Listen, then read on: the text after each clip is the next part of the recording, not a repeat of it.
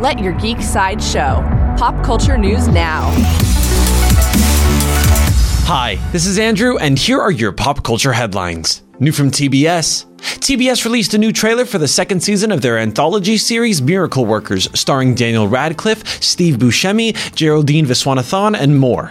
And while Season two has the same cast as Season one, it will follow a completely different storyline as a group of medieval villagers attempt to try and stay positive in a world of extreme inequality and ignorance. Miracle Workers Dark Ages will premiere on January twenty-eighth on T B S. For fans of Star Trek, according to Deadline, writer Noah Hawley, known for his work on the Fargo T V series and Marvel's T V series Legion, is set to write and direct a new Star Trek film. It will be the fourth entry in the series that started with J J. Abrams' Star Trek film. There is no further news about Noah Hawley's Star Trek film at this time. New from Marvel.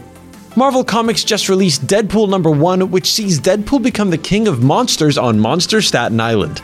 To celebrate his new achievement, Marvel shared a new website made by Deadpool himself that can be read in both English or backwards in Monster. To check out the website in Monster and English, go to marvel.com forward slash Kingpool, or you can go to geek side show dot com, where we'll share it on our Pop Culture Headlines blog. For fans of D C, actor Joe Manganiello shared never-before-seen photos of Deathstroke from the Justice League film.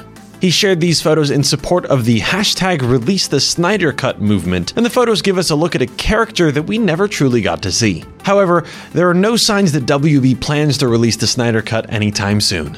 This has been your Pop Culture Headlines, presented by Sideshow, where pop culture is our culture. For even more ad-free pop culture news and content, visit geek side show dot com.